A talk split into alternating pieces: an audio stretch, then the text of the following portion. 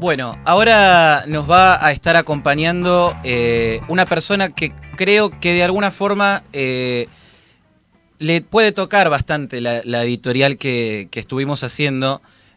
Su nombre es Gabriel Colauti, él es referente de la agrupación Familiares de Víctimas de la Inundación de La Plata. Y vamos a estar conversando con él porque hace poquito nada más, el 2 y 3 de abril, se cumplieron 8 años de las terribles inundaciones que se sucedieron en La Plata y queremos conversar con él. ¿Cómo estás, Gabriel? Buenas noches, ¿cómo están? ¿Sus nombres? Mi nombre es Agustín Valetti y el de mi compañera... Evi Gómez. ¿Cómo estás, Gabriel? Un gusto. Buenas noches, Agustín y... Evi. Y Evi. Gabriel, te quería consultar. Quería ir un poquito al comienzo de todo esto. ¿Cómo fueron para vos esos días de las inundaciones, esos días de la tragedia? O sea, ¿recordás dónde estabas? ¿Cómo fue vivirlo de alguna forma para vos en ese momento? A ver, el comienzo no es el 2 de abril, el comienzo es muy anterior. Digo, es el Antiguo Testamento. El 2 de abril empieza el Nuevo Testamento. A ver, la ciudad de La Plata tiene una historia sobre las inundaciones. Hemos sufrido de inundaciones en el 2002, en el 2008 y la trágica inundación del 2013. Digo, las autoridades tenían toda la información y los datos de que lo que sucedió el 2 y el 3 de abril del 2013 iba a suceder, ¿sí? Pero sería muy injusto enmarcar a la inundación del 2 y 3 de abril como un hecho aislado. No sería lo más sano para las autoridades municipales y provinciales, sea cuales fueran. Estuvimos investigando un poco, Gabriel, justamente lo que decís, y en las partidas presupuestarias estaba declarado que se iban a hacer obras por las inundaciones anteriores, pero solo se llegaron a completar para esa fecha de la tragedia el 25%. ¿Es así? ¿Tenemos la información correcta? ¿El 25% de las obras y por eso se dio lo que se dio? Había obras que eran municipales, pero de poca envergadura, digo... Nada que solucione la situación del 2 y el 3 de abril y nada existe hoy. Eran obras chiquitas, digo, no. A ver, el 6 de diciembre del 2007, a la salida del intendente Julio César Alak, que fue intendente durante 16 años, se le entrega un informe que lo emite la Universidad Nacional de La Plata, en el cual dice que la ciudad de La Plata está en riesgo hídrico. En febrero del 2008, la zona norte de la ciudad de La Plata tuvo una inundación muy grande, que es Villa Elisa, que es zona de quintas y demás. Digo, en ese momento, el que era el intendente de la ciudad de La Plata y que fue intendente por 8 años, del 2007 al 2015, Pablo Oscar Bruera, dijo que fue producto de la desidia y del abandono de un exintendente que fue intendente durante 16 años. Digo, tuvo un lapso de 5 años para hacer lo que debiera hacer. Asimismo, el gobernador Daniel Scioli declara la emergencia hídrica para la región capital en el 2012. Pero obras, ¿en serio? Nada. ¿Y hasta el día de hoy tampoco? Al día de hoy, después, digo, siempre lloramos sobre la leche derramada, digo, después del 2 de abril se proyectan obras en las cuales el licenciado Arlía, que era en ese momento el ministro de Infraestructura, nos informa que se van a hacer obras por un costo de 1.973 millones de pesos, en ese momento era mucho dinero, estamos hablando de agosto del 2013, uh-huh. Que no eran las necesarias para una lluvia del caudal de la del 2 de abril, ¿sí? Digo, que no había ni un presupuesto, ni un espacio, a ver, ¿cómo decirlo? No había espacio físico para hacer las obras necesarias para una lluvia como el 2 de abril. Uh-huh. El gobernador Scioli entrega esas obras en aproximadamente un 50% en diciembre del 2015 y la ex gobernadora María Eugenia Vidal en febrero del 2019 las termina. Bien, o pero sea, no son las necesarias. A ver, ah, okay. yo lo voy a citar al día diciendo, si llueve lo que llovió el 2 de abril, la ciudad de La Plata se va a inundar 30 centímetros menos. Es decir que estamos en el mismo grado de vulnerabilidad que el 2 de abril del 2013. ¿Sí? Gabriel, me llamaba la atención cuando estabas hablando del tema de este desfile de responsabilidades cruzadas, de que si este intendente, que si este otro, que si así. Hablando de responsabilidades sobre lo que pasó en concreto en esta tragedia, el ex jefe de Defensa Civil de La Plata lo multaron por 12.500 pesos, lo llevaron a declarar a Bruera, lo quisieron investigar a Scioli y no pasó nada. ¿Cómo está Bruera la situación? Nunca ¿Cómo? Bruera nunca declaró. No, pero lo querían... Nosotros pedimos la citación, la indagatoria para Bruera, Scioli, Colia, Arlía, uh-huh. Enriquecete y distintas autoridades municipales, lo que nunca se consiguió. Claro, nosotros por eso los querían llevar a declarar y no pasó absolutamente nada. Por eso te quería preguntar, ¿cómo está esa situación judicial? A ver, está frenada porque, digamos, nosotros estamos en una fiscalía de delitos complejos. Los delitos complejos son los que manejan los delitos de los ejecutivos nacional, provincial y municipal, que está a cargo de un fiscal que es el sobrino de Casal, el exministro de Seguridad y de Justicia de la gestión de Scioli. Es increíble porque... Tampoco, a ver, esto sucedió durante el sciolismo y durante los 4 años de Vidal sucedió exactamente lo mismo. Digo, no hay una responsabilidad, como bien dijiste vos, cruzada. No, es increíble porque todavía hay un montón de familias que están esperando justamente que se haga justicia y esto queda como siempre, en la nada. Me imagino lo que deben estar viviendo. Sí. Lo podés comparar con Once, lo podés comparar con Cromañón, lo podés comparar con la inundación de Capital del 2 de abril, porque tampoco hay que olvidarse que el 2 de abril en Capital fallecieron 8 personas. Sí. Con la inundación de La Plata, es siempre lo mismo. Son responsabilidades políticas, decisiones políticas que se toman u omisiones, digo, y no pasa nada. Digo, nosotros estamos peleando contra molinos de viento. A mí lo que me llamaba mucho la atención, que pasó también en Capital, pero puntualmente en el caso de ustedes, por favor corregime si algún dato que digo no es correcto, pero se habló en un momento de ayudar a la gente que había sido víctima, que había perdido sus pertenencias con subsidios. Esto hablamos de los beneficiarios de la asignación universal por hijo, a los jubilados que cobraban la mínima, pero aquellos que estaban trabajando, que no llegaban a cobrar la mínima, les daban préstamos, o sea que además de perderlo todo, también como que contraían deuda. ¿Esto es así? ¿Alguien respondió por eso, más allá de las donaciones que hicieron llegar y demás? Sí, esto sí. Mi madre fue la feliz acreedora de un préstamo, que es algo que yo les dije. Me inundé, perdí a mi viejo y encima ahora debo plata. ¿Sí? Encima de inundados, endeudados. Es un colmo. No, a ver, no solo me inundé, perdí a mi padre y encima tengo una deuda. Es una locura. Sí, fue así. Sí. Digamos, lo mismo para un inundado, ¿no? Que, a ver, no es tratar de dividir, sino de unir, pero un inundado, digo, a ver, la pérdida, por mayor que sea económica, es mucho menor a la de perder un familiar, ¿no? Absolutamente. Y esto que vos me estás diciendo, precisamente por tu vivencia, la vivencia de los que vos conocés, de alguna forma, ¿qué asistencia recibieron? Más allá de esto que estamos hablando de cuestiones económicas, o sea, ¿se pudieron recuperar de alguna forma de las cuestiones emocionales, mentales que esto causó? O sea, ¿hubo una asistencia psicológica integral? ¿Se los atendió desde los entes gubernamentales, organizaciones sociales y demás? En algún momento hubo alguna asistencia psicológica por parte de provincia. Uh-huh. Pero no más que eso. Digo, pues, si hoy te lo tengo que catalogar con el paso del tiempo, fue menor.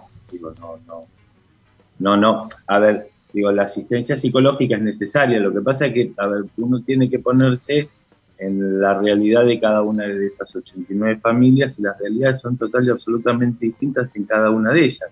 Se perdieron muchos sostenes de familia.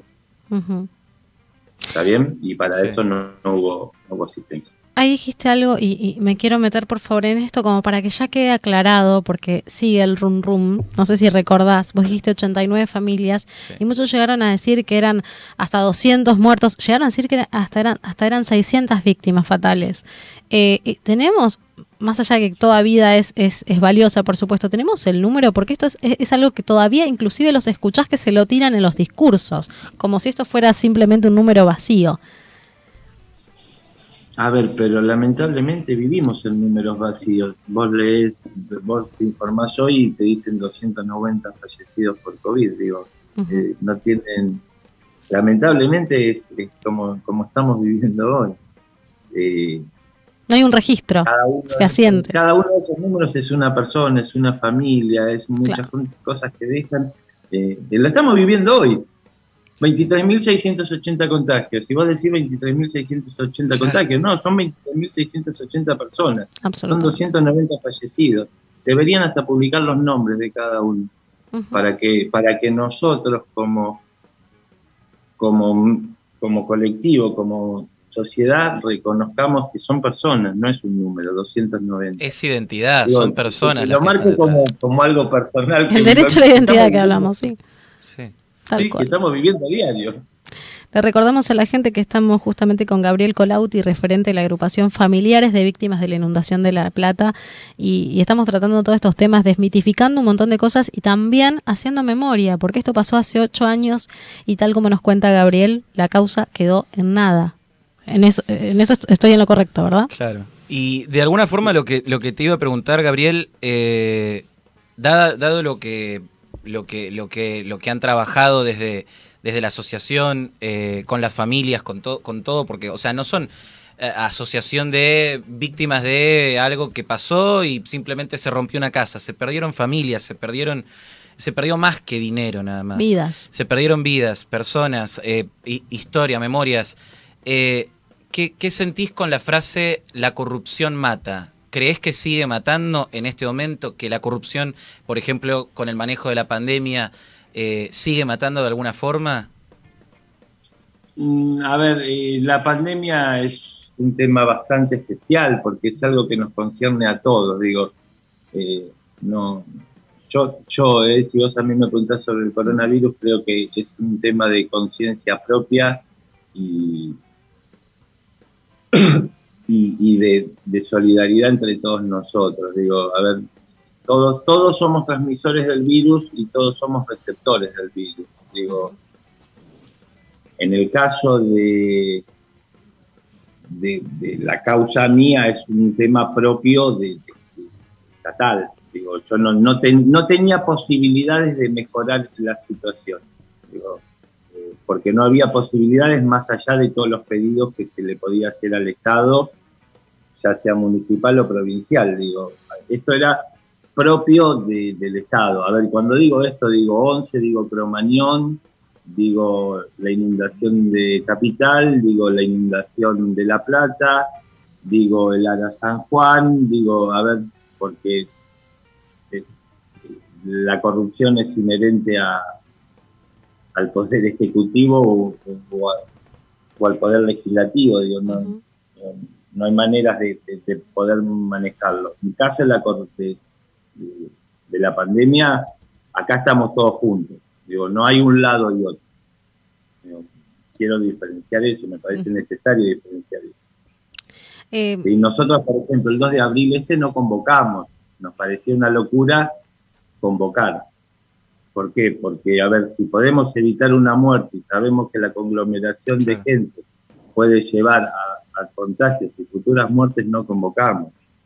Digo, tratamos de evitar fallecidos. Digo, y eso es responsabilidad de cada uno de los habitantes de esta tierra, ni siquiera de este país o de esta ciudad, es de esta tierra.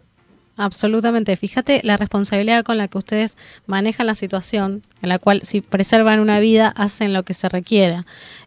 Pero me quedó resonando esto, ¿no? Las obras terminadas y así todo siguen, digamos, en estado de alerta. Lo más importante en la ciudad de La Plata es el plan de contingencia. ¿sí? A ver, la ciudad de La Plata, en el momento en el cual llueva, se va a volver, en el cual tengamos una lluvia intensa, se va a volver a inundar. Podemos volver a perder cosas. Yo esto lo tengo más que muy claro. Lo que no puede suceder, porque no puede suceder, es que pierdas una vida. Absolutamente. Digo, porque están, y deberían estar, que al día de hoy no están, todas los alertas prendidas. Hoy, si llueve lo que llovió el 2 de abril, la ciudad de La Plata se vuelve a inundar. Eso te lo aseguro. Digo, ¿por qué? Porque hemos tenido lluvias mucho menos intensas, de 80 a 90 milímetros, y calles de la ciudad negadas. Gabriel. Eso es lo que no puede suceder. A ver, es fundamental el plan de contingencia, que todos los vecinos sepan qué hay que hacer, en qué momento hay que hacer y para dónde hay que ir. Gabriel, quería consultarte precisamente porque te presentamos de esta forma como referente de la agrupación de familiares y víctimas de esta gran tragedia. ¿Qué acciones están realizando en este momento? ¿Qué acciones han realizado a lo largo de los años, tanto a niveles políticos como a niveles como asociación civil, digamos, para todo lo que sigue después de la tragedia, después de los ocho años, para las familias mismo y para toda la sociedad, para que esto no se repita? Desde la fundación, ¿no? Que... Claro. Sí, claro. A ver, desde julio del 2013 somos una organización en la cual nos hemos encontrado con cada uno de los políticos de turno, digo, a ver, desde pasando por el ex intendente Bruera, pasando por el actual intendente Julio Garro, pasando por el ex gobernador Scioli, a ver, y haciendo peticiones que normalmente no se cumplen. Digo, nosotros al intendente actual Julio Garro le estamos pidiendo un plan de contingencia hace 6 años. 6 años, de igual, el cual todavía no puso en práctica.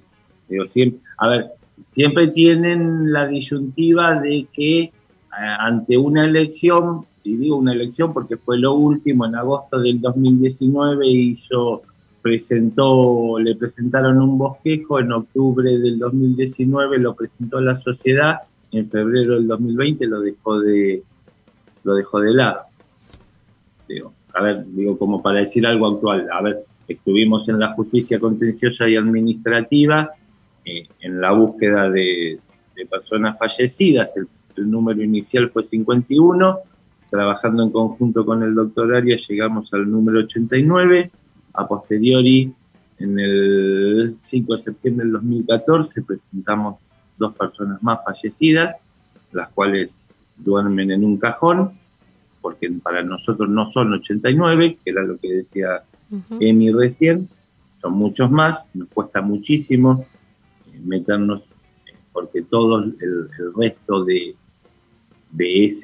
esa lista de nombres que engrosaría el número final son de barrios populares, y es dificilísimo que la gente confíe en uno, claro, y poder darse sus vivencias. Desde la justicia penal, a ver, somos parte de esa causa en la cual pedimos la indagatoria para Bruera, Scioli, lo que hablábamos recién.